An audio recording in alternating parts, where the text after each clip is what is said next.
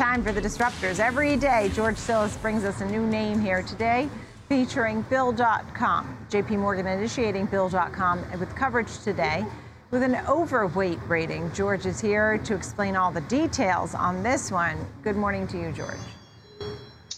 Morning to you, Nicole, as well. Uh, yeah, I think we talked about Bill.com, but it's been a while. But this is an interesting and high growth name in the enterprise resource planning, of course, service based software for small and medium sized businesses. Uh, Bill.com sounds is what it sounds like. It's really a cloud based and AI or artificial intelligence based software that helps businesses uh, save money, actually deal with uh, things like supply ch- chain constraints inventory management, accounting, and financial management. So it's an all in one inclusive based software to help uh, back office operations merge and actually uh, integrate technologies and communications and well as, as well as systems with of course uh, accounting and financial systems. So credit card integrations payment service integrations is also something they do. So it's it's actually a pretty interesting company.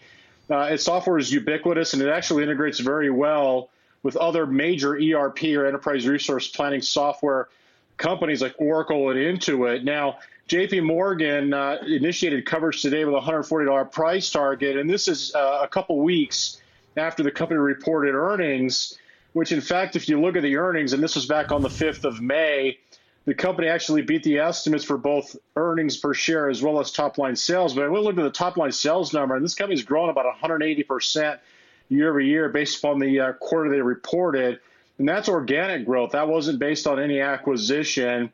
The other thing is, is the uh, the losses, which there are, there are adjusted losses for, losses for the company, were better than expected. But actually, if you dig into their earnings report, uh, what I think is compelling here, and actually might be why J.P. Morgan has upgraded the stock, is the company's actually shown some free cash flow numbers that were four times greater than the loss that they actually incurred for the same quarter last year, which was about $5 million in, in losses on a cash flow basis. They actually came up with about 22 million in free cash flow for the quarter. So that is uh, not necessarily the uh, the reason earnings start to grow, but free cash flow is certainly a leading indicator of positive economic earnings in the future.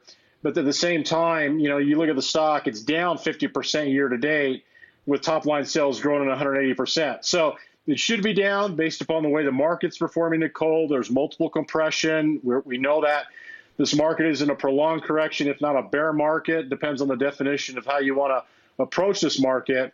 But overall, there are some companies out there that are growing uh, quite considerably, and Bill.com is one of them despite the uh, the overall trends in the marketplace as well as the economy.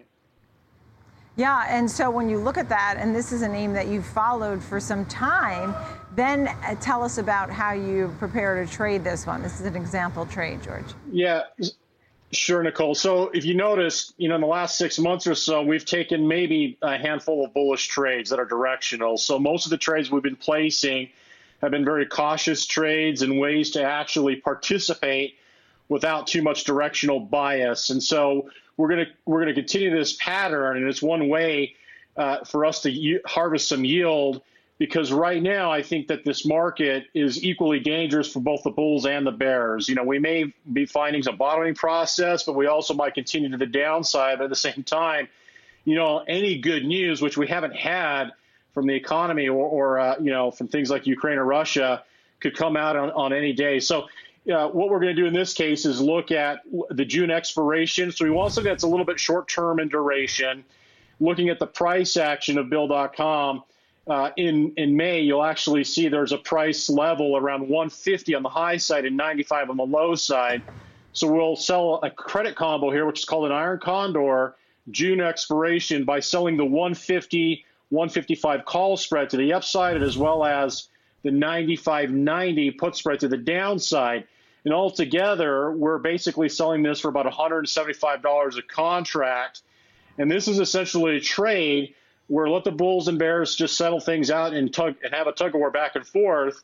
The objective here is, is between now and the uh, expiration in 28 days is for the stock to stay range bound between 150 and 95, which you can actually see as both support and resistance going back to the earnings uh, date on the 5th, as well as the uh, the low on May 11th. So hopefully it'll stay within this range. But if you think it will, this is a, a trade you can certainly consider taking on.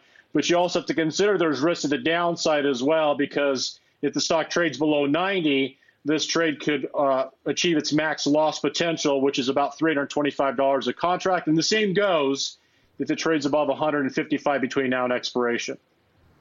All right, let's hope it doesn't go below 90 then, because that sounded like an abyss after that. George Stillis, thank you very much. Great. All right, Nicole. We appreciate it looking at Bill.com today. Thank you, George Stillis, for our disruptor.